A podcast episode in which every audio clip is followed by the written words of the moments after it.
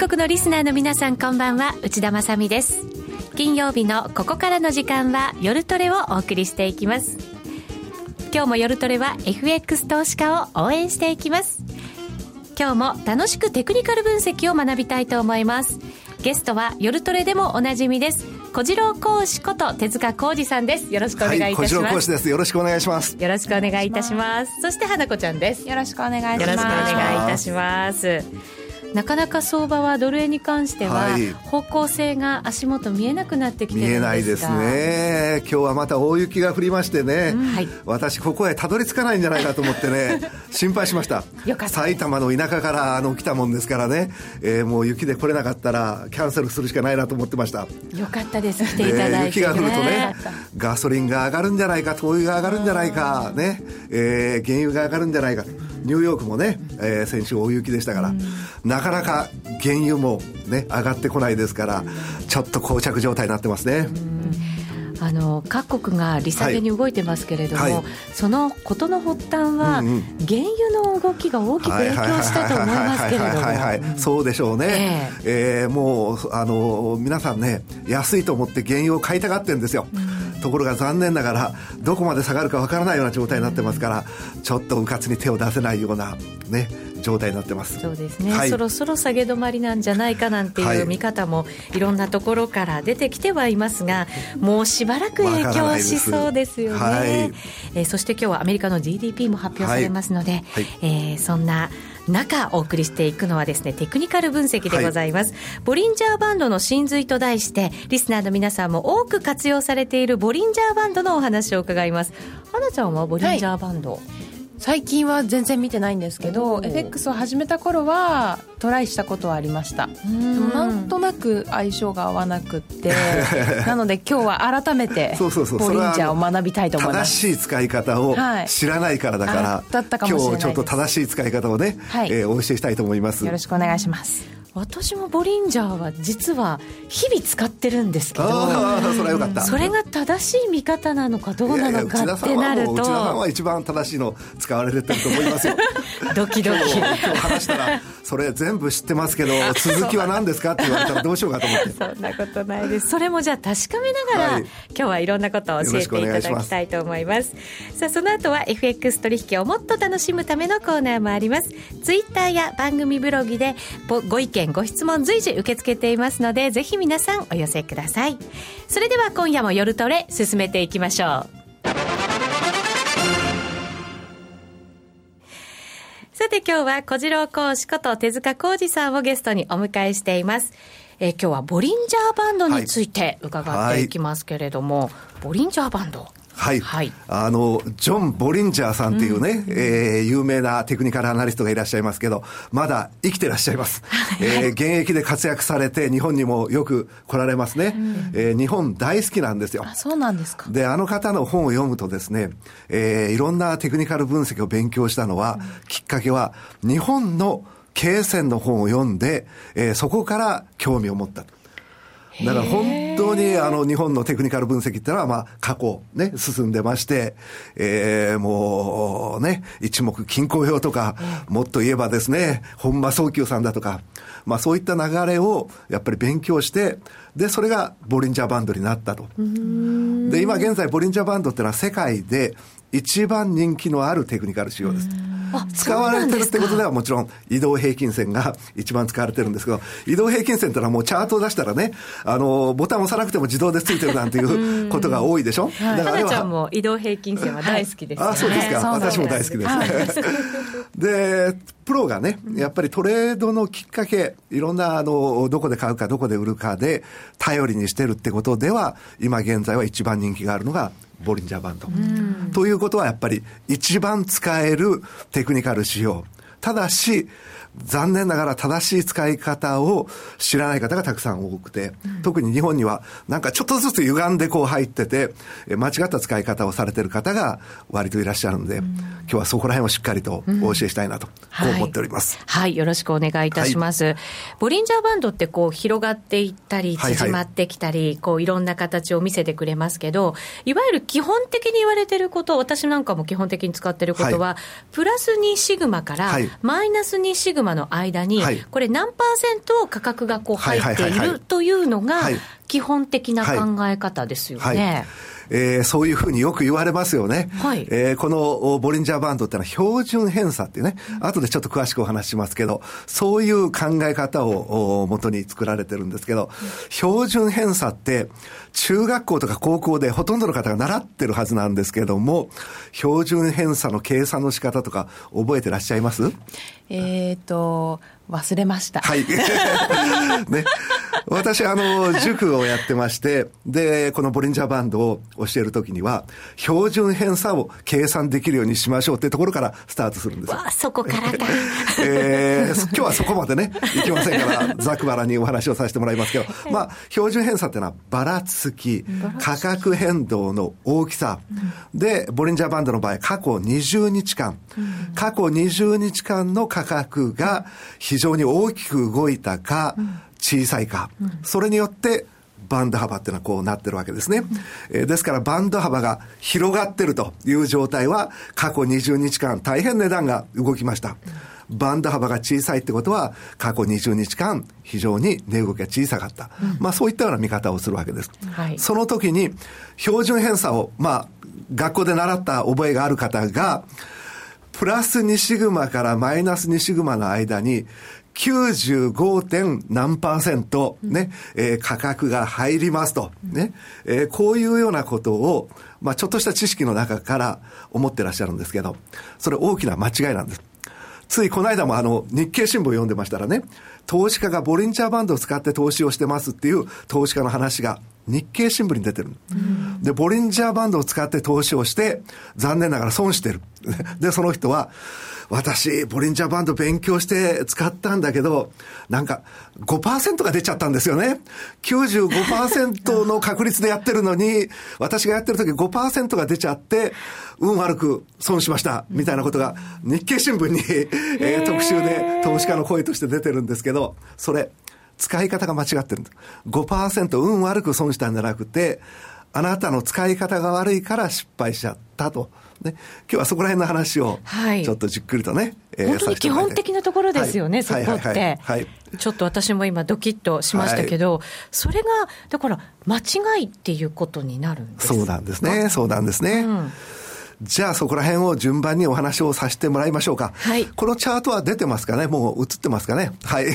これがまあ、ボリンジャーバンドってね、はい、えー、ものですけども、まず簡単にボリンジャーバンドの仕組みをお話しさせてもらうと、はい、ボリンジャーバンド5つの線から出来上がっております。ね。えー、これ、ボリンジャーバンドによってはね、7つの線であったり、3つの線であったり、えー、いろんなボリンジャーバンドがあるんですけど。増やせたりしますよね、えー、システムによっては。基本的にはまあ5つの線が一番メジャー。はい、で、真ん中の線がミッドバンドという名前で呼ばれるんですけど、これは単純な移動平均線、うん、20日移動平均線ですから、ミッドバンドなんて格好をつけた名前つけなくてもね、20日移動平均線真ん中にありますってことでいいんですけども、はい、えー、ミッドバンドと呼んでおります。そこから上に、プラス1シグマ、プラス2シグマという2つの線があり、それから下にマイナス1シグマ、マイナス2シグマという2つの線がある。これで合計5つの線があると。ねはい、えー、この5つの線で分析するのがボリンジャーバンドなんですけども、このプラス2シグマからマイナス2シグマの間に、えー、95.5%が、えー、入りますと。ね、プラス1シグマからマイナス1シグマの間に68.3%入ります。みたいなことが、インターネットでね、ボリンジャーバンドの説明を見ますとね、書いてあるんですよ。はい、ね、えー、プラス2シグマからマイナス2シグマの間に価格がある可能性は95.5%ですと。そうするとそれを超えて、プラス2シグマより上に価格があることがあるんですね。あるいはマイナス2シグマより下に価格があることがあるんですよ。うん、そうするとそれは95.5%の外の話ですから、さっき言ったように4%ぐらいの話だと。うん、じゃあ4%なんてそんなにしょっちゅうあるはずがないから、プラス2シグマを超えてるような価格がもしあったら、それは買われすぎだから売っとけば、その後値段下がってくるよと。あるいは、マイナス2シグマより下に価格があればですね、それはもうとんでもないね、異常な安値だから、そこで買っとけば、その後上がるよと。というようなことが、まことしやかにちゃんとしたインターネット上のボリンジャーバンドの説明で書いてある。そういうのをご覧になったことないですか？そうですね。あのプラスマイナス2シグマの逆張りっていうのはよく聞きます、ね、よくありますね、はい、でそれはもう根本的にもう間違ってる、うん、ね。えー、ということを説明させてもらいたいなと思うんですけども、はい、ちょっとこのチャートね、えー、見ていただきたいんですけどもこのチャート上に、えー、ボリンジャーバンド描かれておりますけども私が丸を何箇所かあのつけてますよね、うん、その丸1ってところ見てもらえますかね。丸1っていう丸がついてるところはえー、実はボリンジャーバンドのマイナス2シグマの下に、ね、えー、ちょっと価格があ出てると。ね、4%ですよね、ねこれがいわゆる。ですから、ここ、売られすぎだから、ここで買っときゃいいだろうって言って買っとくと、確かにその後、丸1の後には値段が上がっておりますよね。うん、これ、確かに当たってるなっていう話なんです。従来の考え方が。また、えー、2番、丸2のところも、マイナス2シグマを超えてるところなんですけど、ここで買っとくと、まあその後上がってるってことで、確かにマイナス2シグマを下回ってると、買っとけばいいんじゃないの？ということを感じさせるのが、ここら辺のところなんですね。うん、合ってるなと思いますよ。はい、ところがそれから、丸3、丸4、丸5というところがありましてね、丸3、丸4、丸5というところも、実は価格がマイナス2シグマを超えてるんです。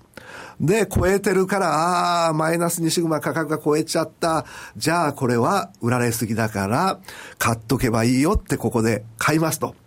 買った後に値段がどんどんどんどんどんどん下がっていって、大変なことになると。これ痛い目にあってますね。痛い目にあってますね。うんえー、ですからまあ分かりやすく言うと、まあ揉み合い相場ならその考え方通用しないこともないけども、トレンドが出ちゃうと、あっという間に大失敗しちゃうよと。うん、だから単純にマイナス2シグマを超えたら、ね、買えばいいとか、プラス2シグマを超えたら、ね、えー、売ればいいとか、ね。そんな考え方は、まあ、通用しませんよと。うん、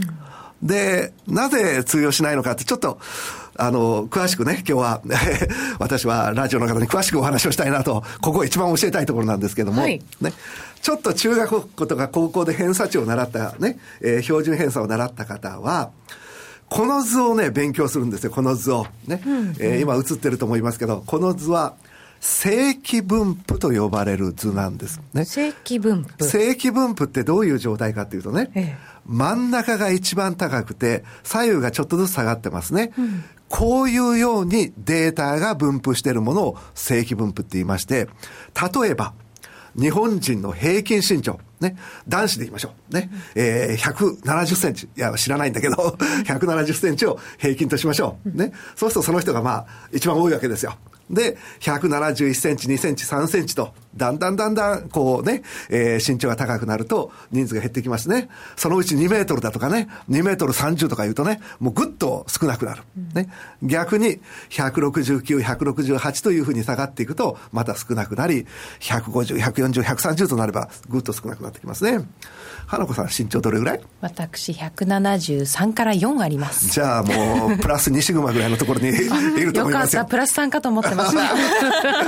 そういうような身長だとか、ね、そういったような分布を、正規分布というふうに言います。正規分布、はい。この正規分布するデータで、標準偏差の計算をしたら、うん、プラス2シグマからマイナス2シグマの間に、95.44%入りますと、うん、ね。こういう話なんですね。うん、ところが、ボリンジャーバンドで使ってるデータは、過去20日間の終値を元にして計算しております。過去20日間の終値が正規分布してるでしょうか？ね、正規分布なんかしてないですよ。上昇トレンドだったらパーッとこう上がるし、下降トレンドだとパーッと下がるし、ね、正規分布してることなんかほとんど見かけません。うん、ですから、正規分布してないデータをもとにして計算された標準偏差が、ね、プラス2シグマからマイナス2シグマの間に95.5%入るとかいうのは大嘘なんです。うん、ここまで皆さんついてきてますかね？どう？大丈夫？話が難しすぎる？大丈夫？大丈夫だと思います。ちょっとね、えー、数学の話のような話になってますけど、ここ一番大事なところなんで、理解してもらいたいところで、えー、えー、実はね、えー、この、ボリンジャーバンドで使う標準偏差は、ね、全然統計学的な正規分布とは違うところの話でございますと。それをもとにちょっとお話をさせてもらいます。ね。はい、えー、確かに5%じゃないんだけども、それでもプラス2シグマを超えるのが、そんなに何十パーセントも多いってことはないし、うん、マイナス2シグマを割り込むのが何十パーセントもあるってわけじゃない。とすると、プラス2シグマをある時期超えてたとしても、プラス2シグマの中に価格が入ってくる。あるいは、マイナス2シグマの下にあっても、その中に価格が入ってくる。これは、間違いじゃないんです、うん、間違いじゃないんですけど、だから、プラス2シグマを超えてたら、ね、売ればいいとか、マイナス2シグマを超えたら買えばいいとかいうのは全く間違いで、うん、それを証明するのがこの図でしてね、この図をちょっと見てもらいたいんですけど、この図にやっぱり、丸1、丸2、丸3って丸をつけてますよね。その丸をつけてるところを見ていただくと、やっぱりマイナス2シグマを割り込んでるところなんです。うん、ね、丸1、丸2、丸3のところでマイナス2シグマを割り込んでる価格がありますでしょ、で、しばらくすると、マイナス2シグマの中に価格が戻りました。ね、丸1にしても丸2にしても丸3にしても、マイナス2シグマを超えてるところから、マイナス2シグマの中に確かに戻ってる。戻ってるってことと、価格が上がるってことは、イコールじゃないんだ。ね。ここが一番大事なことね。なんか一般的にね、マイナス2シグマ、下の下限の線を超えてるものが、その線の中に戻るって言ったら、ね、上がりそうなイメージを持ちますよね。うんところが、戻るのは戻るけど、下げトレンドでは、下げながら戻っていくんで、ね、マイナス2シグマ割り込んだから、そこで買っといたら、マイナス2シグマの中に戻るでしょうから、だから買っときゃ安心ですよ、みたいなイメージは、錯覚なんです。錯覚。これを大変誤解してる人がいて、マイナス2シグマ割り込んだら買おう。プラス2シグマ超えたら売ろう。っていう形で、ボリンジャーバンドを使われてる方は、トレンドが出た時に全部やられてしまう。ね。えー、ここのところが間違いだと。ね。ここまでよろしいでしょうか？はい。レンジ相場の時と、はい、だからトレンドが出てる時では、ボリンジャーバンドの使い方が違うってことですよね。そうなんです。ね。ただ根本は正しいボリンジャーバンドの使い方を理解すれば、全部解決する話なんです、うん、間違ってるだけですもんね私たちがそうなんです、うん、でその正しいボリンジャーバンドのねえー、ことを理解するために何が必要かっていうと、す、べ、てのテクニカル指標に関して、小次郎講師流のチャート分析の仕方ってありましてね。で、小次郎講師流のチャート分析の仕方って何かっていうと、まず一番最初に計算式を覚えなさいと。こっからすべてスタートする。ね、計算式を覚え て、計算式を理解してくださいと。ね、というと、ほとんどの方がね、いやいや、そんな難しいの、無理です。私、文化系ですから、ね、そんなの、あの、理科系の方じゃないとわからないでしょって言っておっしゃるんだけど。ちょっとね、今、頭が拒否しかけてますけど、大丈夫ですか、私でも。ね、例えば、移動平均線なんてね、ね、過去何日間かの終値を足して何日で割る。これはもうわかりますでしょ？そこで精一杯でございます。ね、ところが、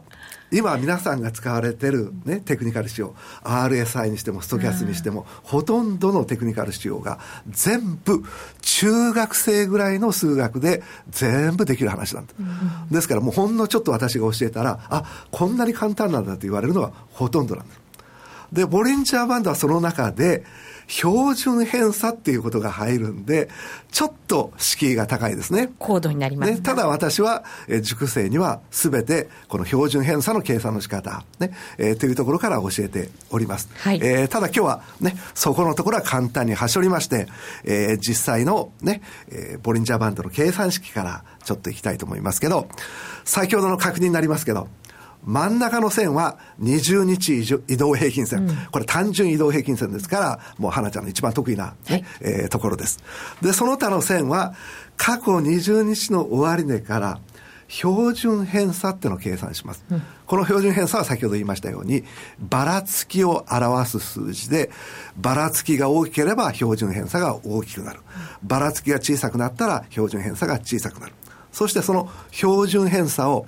真ん中の移動平均線から、一つ足したものがプラス1シグマ、二つ足したものがプラス2シグマ、一つ引いたものがマイナス1シグマ、一つ引いたものがマイナス2シグマってことですから、理解がね、してもらいたいことは、このボリンジャーバンドってのは、移動平均線と標準偏差で出来上がってるんだと。わ、うん、かりますね？で、移動平均線の捉え方が一つあります。それから、標準偏差ってのは、要するに、ばらつきですね。ばらつきでどんなことがわかるかっていうとね、例えば非常に標準偏差が小さい、ボリンジャーバンドのバンド幅が狭いっていう状態は過去20日間値動きがなかったわけですね。そっから急にバンド幅が拡大していきましたって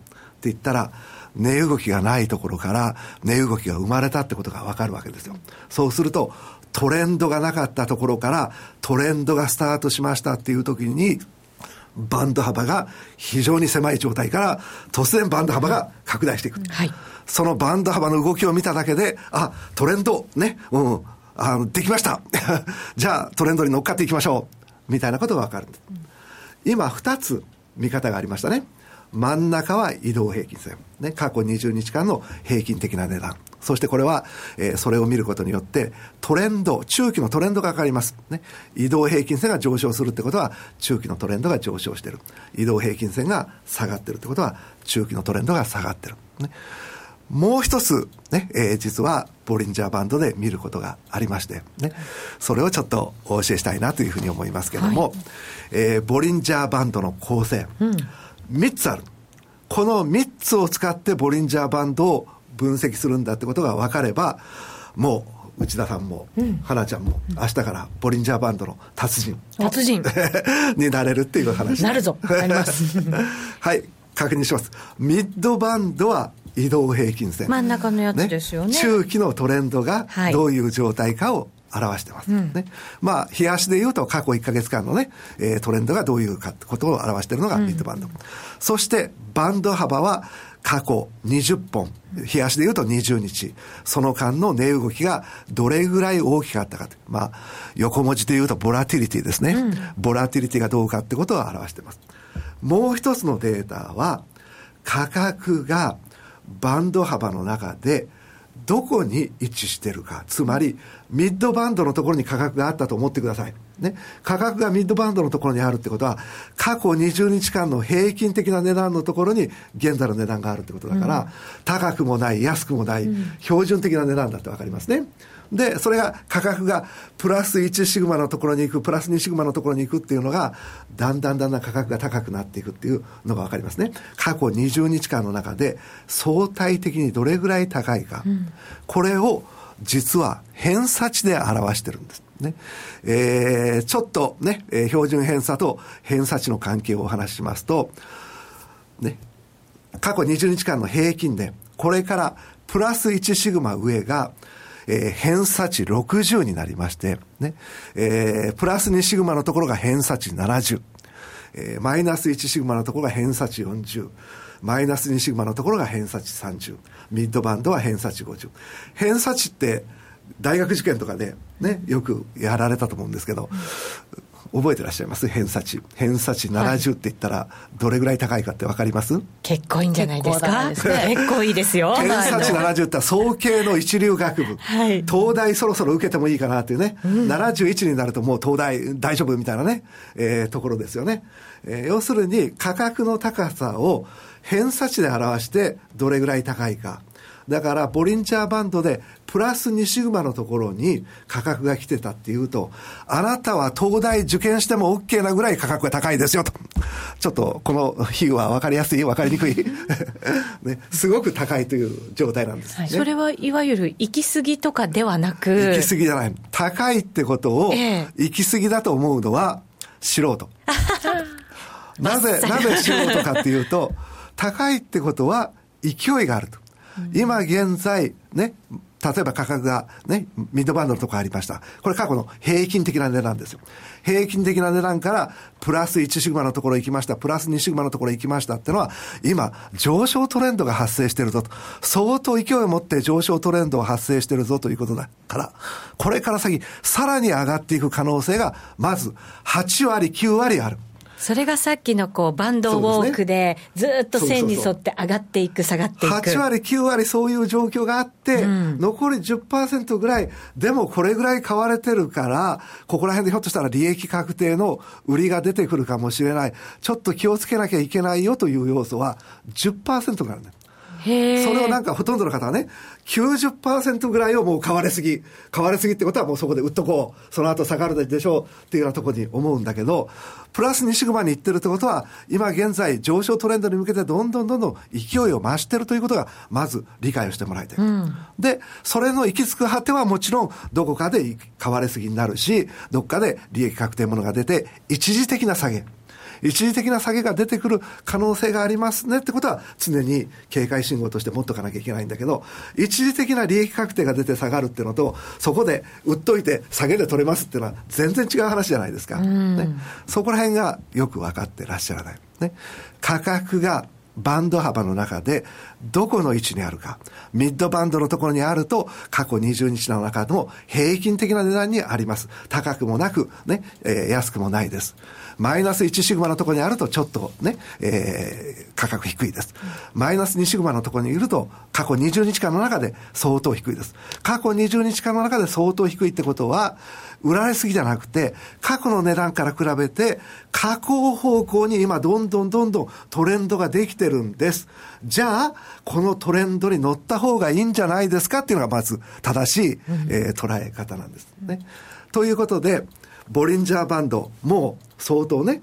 極意の話になってるわけですよ。ね。ボリンジャーバンドを見た瞬間に、3つの捉え方ができますと。ね。ミッドバンドで移動平均線。これでトレンドが分かります。そして、バンド幅でボラティリティが分かります。うん、そして、バンドの中の価格の位置で相対的な現在の価格の高さが分かります、うん、この3つを総合分析するもんなんですということで、はい、ちょっとこれから専門的な話をかいつまみながら話を進んでいきたいと思いますけど、はい、よろしいでしょうか？ここまで大丈夫でしょうか？はい、はい、じゃあまずね、えー、まずあの、チャート見たときにね、すぐあっという間にね、今現在上昇トレンドなのか、下降トレンドなのか、もみ合いなのかってことをね、えー、見抜けないとダメなんですよ。これ見抜く方法を教えますから、このチャートを見ていただけますかね。このチャートに私が、ここからここまで上昇だとか、ここからここまでもみ合いだとか、下降だとか、こういうもの書いてますね。うん、これまず、ミッドバンドの傾きで、ミッドバンドが上昇してれば上昇、下降してれば下降、横ばいだったら横ばい。まあこれ、簡単にわかりますけども、うん、ただ、わかりづらい局面があるじゃないですか。あの、うん、これは下降のようにも見えるけど、もみ合いのようにも見えるとかね。うん、ような時の見分け方。ロウソク足の実体。実体ってのは髭を除いた四角形の部分です。この実体部分が、ほとんどミッドバンドより上にあるときは上昇トレンドです。ね。そして、えー、ローソク足の実態がほとんどミッドバンドより下にあるときは下降トレンドです。で、実は実態がミッドバンドにしょっちゅう絡んでると。ね。うん、うん、というような時があったら、それは揉み合いというふうに判断していただきたい。ね。その二つを使うね。ミッドバンドの傾きと、ミッドバンドとローソク足の実態との関係を見たら、一番左の状態っていうのは、ほとんどが、えー、ミッドバンドより実態が上にありますね。うん、ですから上昇だと。で、しばらくすると、ミッドバンドにか、あの、ローソク足が絡んできますから、もみ合いだと。うん、するともうあっという間に今現在が上昇トレンドなのか、うん、もみ合いなのか、下降トレンドなのか、わかるんですよ。はい。ここまで OK でしょうか？はい。ね。じゃあ、まず、このね、ミッドバンドで、えー、そういったものを見抜いていただきます。じゃあ、続きましては、いよいよバンド幅という話になりますはい。では一旦 CM を入れて、はいそね、そのお話伺いましょう。ごめんなさい。どうぞ。CD 金井さやかの90日で仕上げる TOEIC テストステップバイステップコーチング好評発売中500分にも及ぶ音声ファイルとボリュームたっぷりの PDF ファイルを1枚に収納しっかり確実にテストに向けた指導を受けることができますお値段は税込5400円送料500円お申し込みお問い合わせは0335954730ラジオ日経通販ショップサウンロードまで。スマホでラジコを聞いていたら突然親父が大声を上げた。おおその曲懐かしいな。父さんが高校生の頃バンドでやってた曲だよ。え？親父バンドやってたの？懐かしいあの音楽に会える。新しい会話が増える。スマホでパソコンでラジコ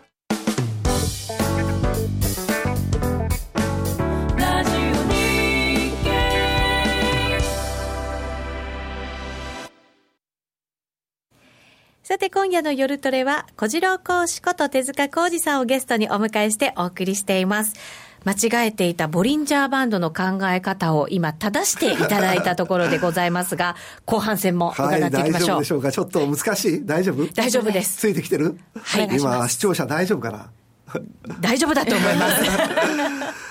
今日はね、ボリンチャーバンドで大事な単語を今日はこれだけ覚えてもらいたいんだけど、はいはい、傍受とスクイーズ。ね。えー、こういった言葉って聞いたことあります？ボリンジャーバンド使う上で。スクイーズはあるんですけど、傍受ないです。なるほど、スクイーズは聞いたことある。はい、じゃあちょっとボリンジャーバンドのやや使い手。傍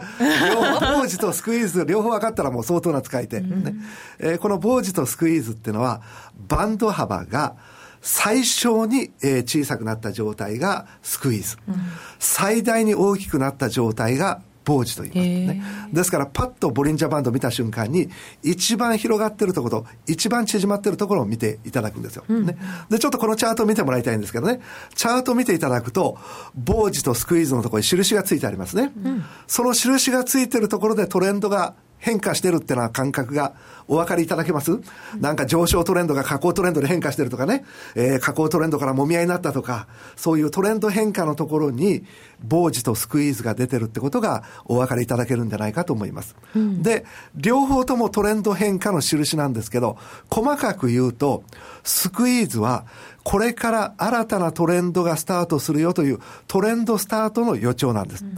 で、傍受は、これでトレンドが終わり、上昇トレンドがこれにて終わり、下降トレンドがこれにて終わり、ね、えー、こういったような印になります。で、これを分かっていただくと、ボリンジャーバンドの最大の仕掛け時っていうのは、一番少ないスクイーズ。ね。一番最初に、スクイーズもたくさんありますから、その中でも一番小さなスクイーズから拡大していったところが仕掛け時で、仕掛けるタイミングはプラス2シグマにタッチしたら買う。マイナス2シグマにタッチしたら売る。これが基本なんです。そうすると世間一般で考えられてる、プラス2シグマ超えたら売る、プラ、マイナス2シグマ超えたら買うっていうのが、いかに間違ってるかわかりますね、うん、逆ですもんね。スクイーズから、トレンドが発生して、プラス2シグマを超えたってことは、上昇にトレンドが発生したってことですから、ここで買いましょう。うん、ね、マイナス2シグマを超えたら、ね、それは下にね、トレンドが発生したってことですから、売りましょう。うん、これがボリンジャーバンドの一番のシグナルで、なおかつこれ、130日、日足で言うと。で、FX は短い足でやる方がたくさんいますから、130本。ね、えー、どの足でも一緒です。130本の中で最小スクイーズ、あるいは、もみ合い130日の、ね、あるいは130本の中での最小スクイーズを見たら、それが最大のチャンス。そこの後には大きなトレンドができるから、そこでは間違いなくね、えー、上限タッチしたら買いましょう。下限タッチしたら売りましょうというふうに言われております。ちなみに、これ、ね、米ドル円の冷やしのね、えー、おととしかな、おととしの11月のチャートですけども、えー、ここのところでね、最小スクイーズ、130日間の最小スクイーズがありまして、その後、どんどん為替は円安になってきました。うん、これね、えー、一昨年の11月ですけど、同じことが去年ありまして、去年も実は去年の8月に、もみ合い130日間の最小スクイーズが出まして、その後、上限タッチしまして、大きく為替が円安になったと。えー、130本間の最小スクイーズ。冷やし以外でも全然 OK です。ね。えー、これを見つけますと、やったチャンス到来っていうところでね、えー、ここのところに仕掛けていただくと。これ、冷やし以外でも、全部一緒です。あの、1分足とかそういうのでもいいんですか？そうです、そうです。へえ、ね、ただ、時々騙しがありますから、うん、もちろんテクニカル分析には騙しもあるということを頭に置いていただきながら、でも非常にチャンスね、えー、が多いもんですから、えー、うまく有効利用しながらやっていただきたいなと。こういうふうに思います。で、最後にもう一つだけお話をさせてもらいますけども、はい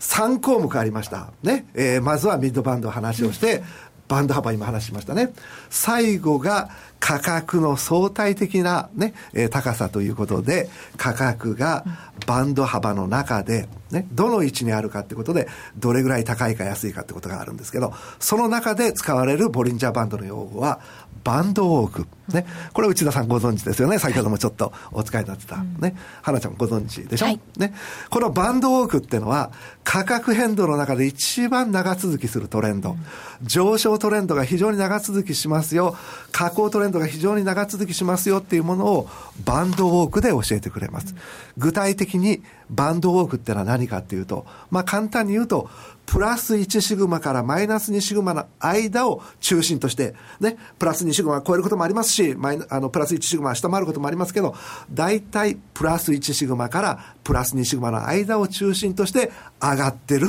ね、上昇相場。これを上昇のバンドウォークといい、下降の場合は、マイナス1シグマとマイナス2シグマの間に沿って安定的に下がっている相場を下降のバンドウォークと言います。ね。そこが中心ですから、少々ね、あの、どちらかに超えても全然問題ありません。ね。えー、そういったものが一番長続きする相場なんで、そういったものを見つけたら、そこにね、えー、入っていきましょうと。ね、こういうような形を言われます。ね。ということで、バンドが一番縮小したところから、ね、バンドが広がり出しました。そこで、参入すると、その後にうまくバンドワークができましたっていうと、一番取れる。去年の為替の円安は、ボリンジャーバンドを使っている方には非常に取りやすいね、えー、流れで、ボリンジャーバンドで大変、えー、利益を上げた人がたくさんいます、うん、ね。ということで、その3つを使って分析をするというのが基本だということが分かりますと、私は極意書ってのを用意してましてね。はい、もうあとはもう皆さんね、えー、YouTube で見られるときに画面を止めてもらってね、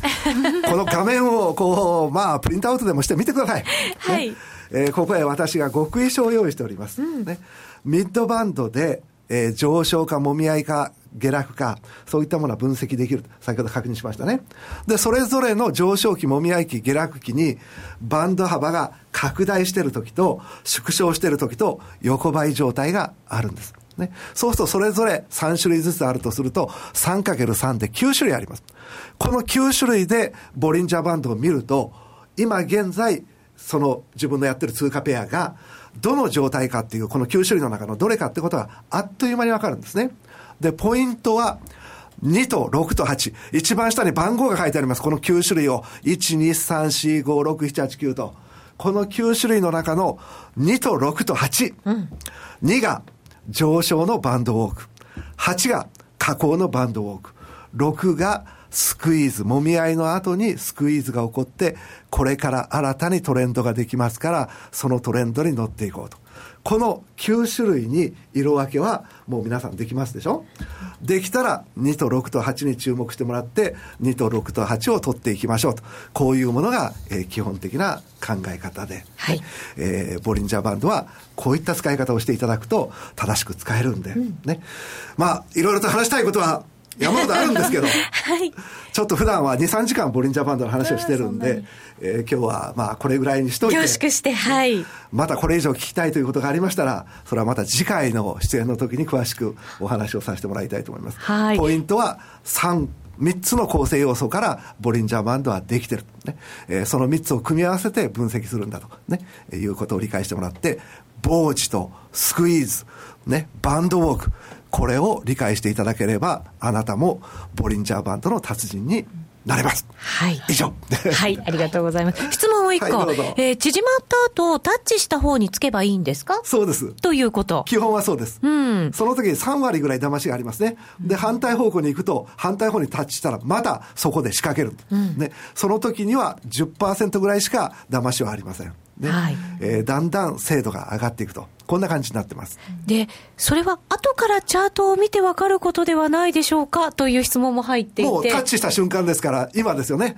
えー、バンドが一番は先ほど言った130本の中で、うん、特にもみ合い130本の最高スクイーズってものがありました。あ、最小スクイーズね、がありました。そっから上下にタッチした、下にタッチしたって、今まさにわかるわけじゃないですか。分かった瞬間にあるんですよ。はい、後からチャート見てね、あそこで買っときゃよかったって話じゃ全然ありません。うん。急騰して上昇トレードに入った時は、はい、プラス1シグマ割ったら利確しているなという、はい、エントリーだけではなくて、はい、利確とか損切りのものにもこう使える。基本はね、ミッドバンドまで我慢します。ミッドバンドまで。はい、で、ミッドバンドのところまで行ったら、えー、そこのところで終わりです。ですから、小さなトレンドの時には、実はね、プラス2シグマで買いました。小さなトレンドでミッドバンドで仕切ったら、若干の損が出ましたってことももちろんあります。しかし、この方法は、バンドウォークにつながりますんで、大きなトレンドが取れますんで、当たり外れの中でトータルでは利益が取れる方法でございます。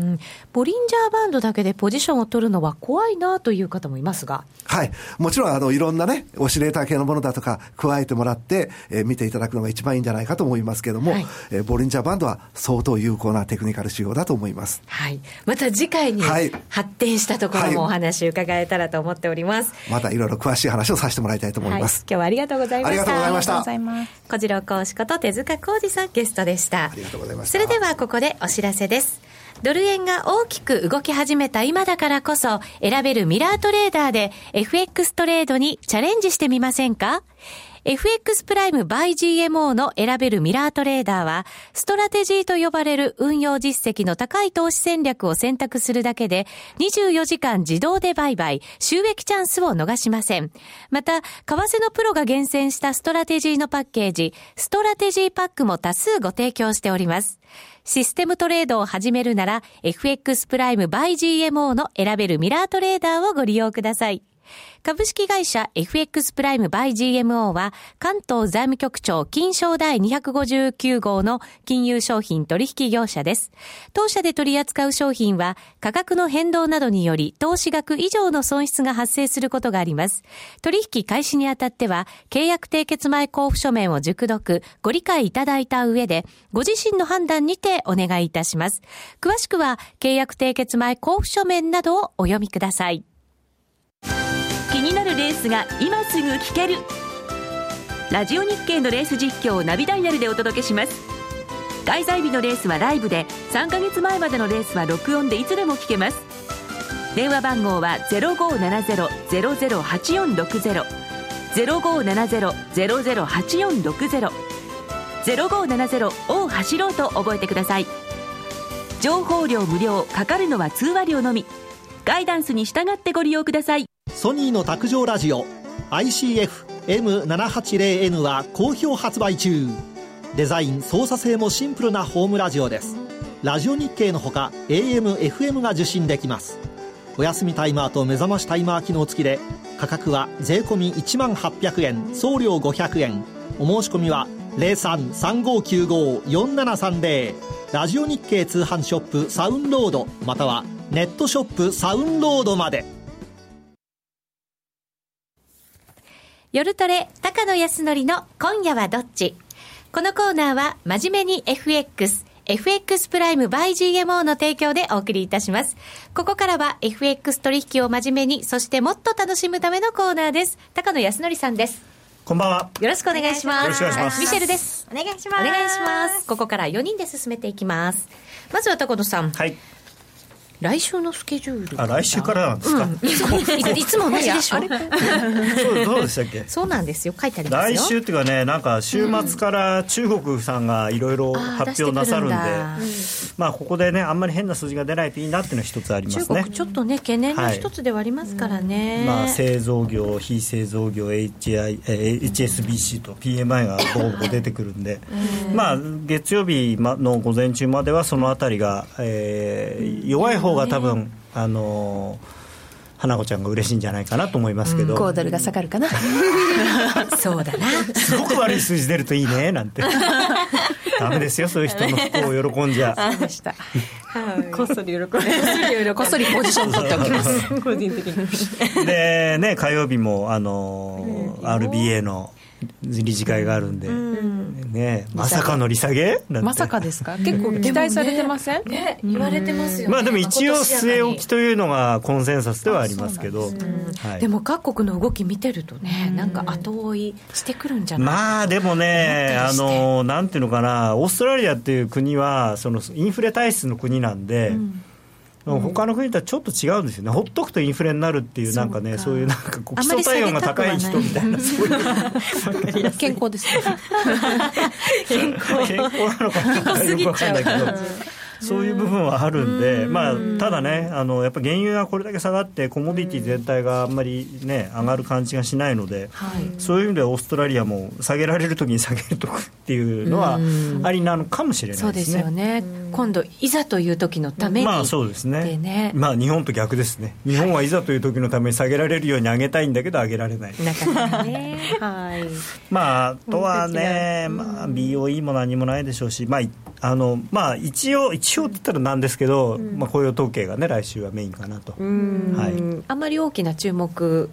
じゃなさそうですか？でもねあのー、割と今予想が23万とかなんでこれがだから28万とか出ると、うん、やっぱり引き上げみたいな話にならなくもないですよね。この間の FOMC も非常にあのその後の反応はちょっと私的にはなんていうかあのハテナマークばっかりであの、お客様には申し訳なかったんですけど、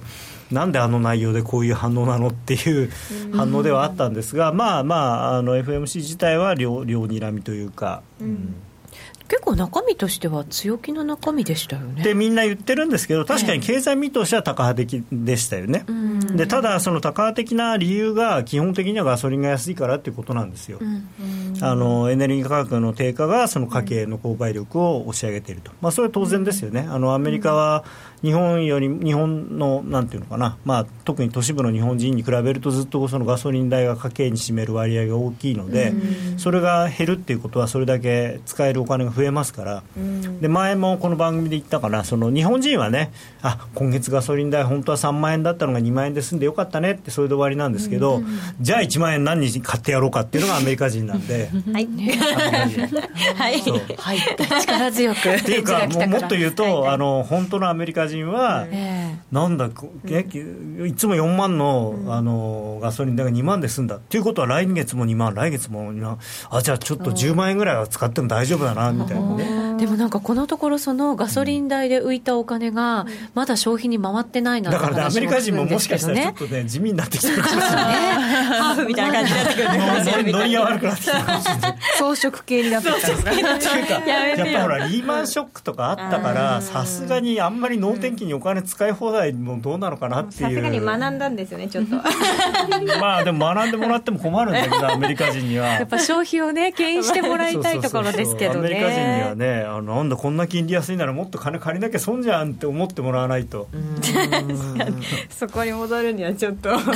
まあ特にねその住宅っていうところでああいう大きなことがあったんで、そうですね。住宅はまだまだ鈍いですもんね経済指標見ててもね、でアメリカもあれなんですよね。すごく日本と同じというか日本以上にその格差の問題が話題になりましたけど、うん、それのせいでそのなかなか家を買うというところまでいかないみたいですね、うん、昔と違って、ね、で少子高齢化も多分あると思いますし。確かにそうですね、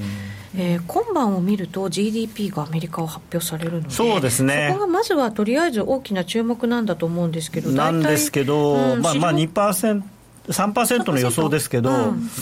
まあでもまたね、天候が良くなかったりとかっていうのもあったんで、はい、まあ、この辺はね、よく分かんないんですよね、正直、そんな天候悪かったっていうのは、僕以上にアメリカのエコノミストの方がよく知ってると思うんで、ね、だからで予想にどう入ってるだろうになと思うんだけど、でも結局、多分悪い数字が出ると、いや、12月の大雪のせいでしたとか言うわけじゃないですか、これ。いや、だって雪降ったの知ってるよねって。ね、GDP にかかわらず、小売りとかだって、そうなのになって思うんですけど、ね、だってあの感謝祭の時雪降ってたよねみたいな、うん、僕はニュースで見ただけだけどあなたは実際に見てたでしょっていう いやあのこの辺がね不思議なところなんですよね。で今年に入ってからも大雪降ってるしそう思うとまた第一四半期大丈夫かなみたいな。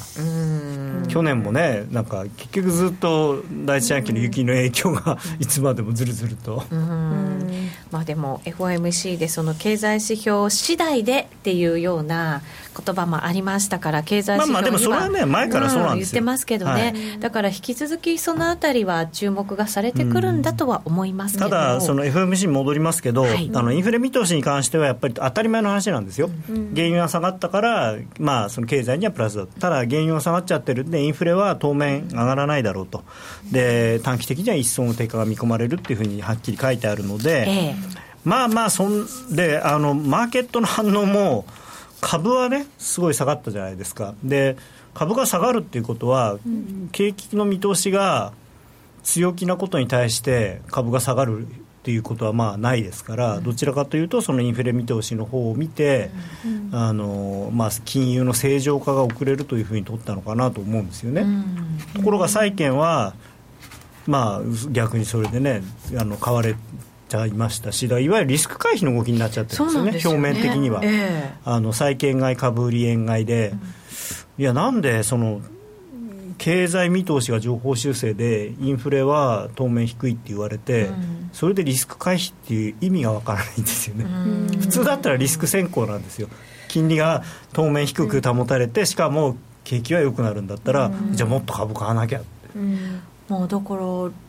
利下げが、あごめんなさい利上げが、もしかしたらもっと先になるかもしれないって言われてたから？うんいやだからそれをだからその、まあそのなんていうんですかね、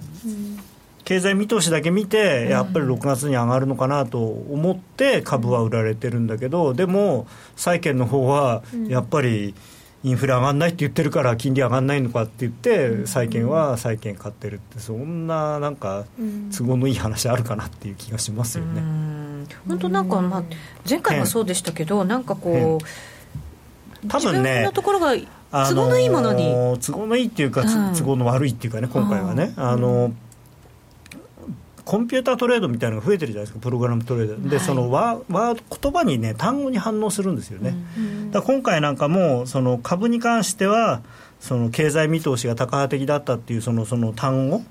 に多分焦点が当たって株を売ってる。で一方で金利の方はあのインフレはしばらくあの下振れの可能性があるっていうようなその単語に、単語だけ見てるんだと思うんですよね。全体を見てない。うん、でだ僕はそんなにだからあのどっちかっていうとリスク先行になるんじゃないかなと思ってるんですけどね、うん、最終的には。うん。うん、そうならないと内容的にはなんとなくおかしい感じが、確かにしちゃいますよね。本来はだって金利が上がらなくて景気がいいんだから一番いいんじゃないですかね、うん、本当そうですよね、でしかもだって金利が上がらない理由は原油が安いことなんだから、原油が安いのは先進国すべての国にとっていいことですからね輸入してる国は特にそうですね。しあの別にアメリカも輸入輸入輸入で済むなら輸入したいんですよ、うん、アメリカずるいですからね。自分とこのやつは取っといて 人のとこのやつどんどん使って、うん、他の人のなくなったら「へえ俺まで持ってるぜ」っていう。ずるい。アメリカ人ずるいから、うん、あの国家戦略がちゃんとしてるんですよ、アメリカっていう国は、レアアースだって隠してるかもしれないですよ中国みたいに。いや中国は多分隠してないんですよ 隠してないです、うん、なんか埋蔵量が計算合わないらしいですから、うん、なんか持っとろうね。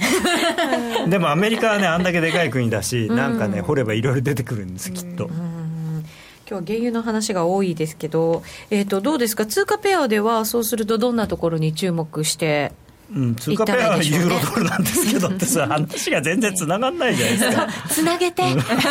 や、その前に、ちょっとじゃあ、あの、原油見ますか？原油、あ、原油ね。見てくれるんですか？原油これね、危ないんですよ。これ、今日の引けが45ドル台半ばを割り込んで引けると、この月足チャートで、1998年からの、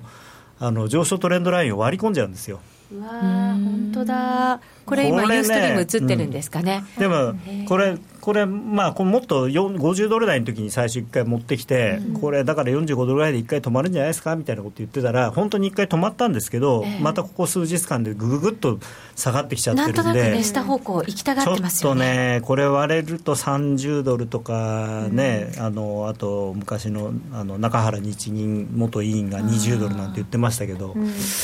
結構そうなると、またあの原因が安いことはさっきから何度も言ってるように、先進国経済にとってはプラスのはずなんですけれども、ただ、金融商品としての原油っていうことを考えると、やはり原油が下がって儲かる人ってあんまりいないんですね。まあ、もちろんショートにしてる人は儲かりますけれども、でも基本的にはやっぱりどっちかというと、買って切らされて、買って切りされるになって、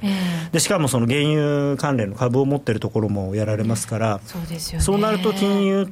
金融としての動きを見るとリスク回避の方向に動きがちなので、うん、そうなるとまあ円高になりがちかなと、うん、だってこれでヘッジファンドすごいまだまだポジションを持っててで、ね。はい、損失ね被ってるところが多いとなると、やっぱり他で補填しなきゃいけないしまだまだ損切りがここから入ってくる可能性もあるわけですもんね、なのになぜかユーロが下がらないと。でこれ見ていただきたいんですよ、これこれね、これユーロスイスのチャートなんですけど、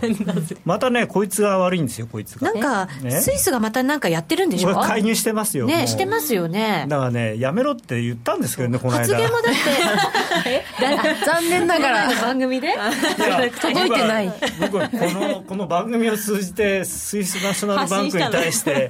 元 UBS 東京のドルスイあのドルスイスディーラーとしてもうそんなマーケットをね混乱させるようなことはやめなさいというふうに言ったはずなんですけど。世界に発信してる。はずですけど。公共の電波ですからね。ですよね、うん、どうもねスイス中銀の人聞いてくれなジョーダンさん聞いてくれなかったみたいで、ね、耳持たずってことですかね。スルーされちゃったスルーされましたね。大使館行きますかじゃあ。スイスの。あれが早いかもみたいなねだって見てくださいよ、今週の月曜日、0.98だったんですよ、朝、それ今、1.49とか、まあ多分もう1.5乗ってると思いますけど、これってドル円98円が105円になってるんですからね。これでだからスイスが動いてると、そのユーロまあ、結局、結局ユーロを買ってるわけですそうなんですよ、だから他の通貨にも影響があるじゃないですか。だからユーロドル上がっちゃうんですよ。はあ、本当にね、もうやめなさいっていうこの間言ったばっかりなのに何やってんだこいつは まあ何度かトライしましょう。何度か言えばきっとかね。そうですね。じゃあスイス中央銀行の皆さん、えー、為替マーケットを混乱させるようなことをするのはやめてください。本当に言ってる。だってスイスはあれです。僕もねそのスイスの銀行を務めてたから言いますけれどもまあ確かにそのロレックスを輸出するとかそういうのもありますけれどもね、あの医薬品会社もありますが、なんといっても金融立国ですよ、金融の国ですスイスは、その金融の国が金融マーケットを混乱させるようなことをしていると、金融マーケットからそのスイスという国がね、相手にされなくなりますよ、最終的には。中銀の信用は失われたって言って高野さんおっしゃいました、ね、私の信用は失われましたよね。中央銀行に対する。そうですよ、ね、まあ多くの方が同じことをねきっと思ってらっしゃる、だからねこれ見てねなんだスイス介入するんだったらじゃあ買ってりゃいいじゃないかって思われる方いらっしゃると思うんですけれども、うんはい、またいつかはしご外されるかもしれないんでうん、やりたくない。完全にこれまたコツコツドカンの世界ですからね。スイス中銀にそんなね手を貸すようなこともしちゃだめだし、そうダメダメ。私の声は届くかな？みたいな。届いてくれ。届かなそうだな。道に頑張りましょう。UBS やめなきゃよかった。みたいな。さあでは高野さんにそろそろ伺おうかな、はい、高野さん今夜はどっち？ちょっと待ってください。あれ？ちょっと待ってください。い。やチャートがですね。はい。えーまあ通貨はですねユーロ円なんですよ。あ、ユーロ円、はい、ちょっと珍しいかも。ちょっとね、ユーロドルがだから、この、ジョーダンにね、あのちょっと邪魔されてるんでね、ユーロ円で、クロス円でいきますか、これ、ユーロ円がね、かなりいい感じで下がってきてるので、はい、これ、週足のチャートなんですけれども。これも見るとほらもう三役逆転だし、うん、トレンドラインは切れてるし、うん、もういかにも下がりそうじゃないですか、でしかも今ちょっと戻ってきてるんですよ、はい、なので、まあ、これは今夜はどっちというか来週はどっちという感じなんですけど、まあ、戻り売りをしていただいて、はい。えー、楽しい120円を迎えていただければと、はい、これは10円狙いですね、はい、最低高野康則の来週はどっちを？まあ、今年前半のテーマかなみたいな。ユーロユーロ円売り、はい、日によって今夜か来週ぐらいでこの後はユーストリームで延長戦もありますので引き続きご覧ください。高野康則の今夜はどっち？このコーナーは真面目に FXFX プライム by GMO の提供でお送りいたしました。それではラジオの前の皆さんとはそろそろお別れですいい週末をお迎えください。それでは皆さんさようなら。さようなら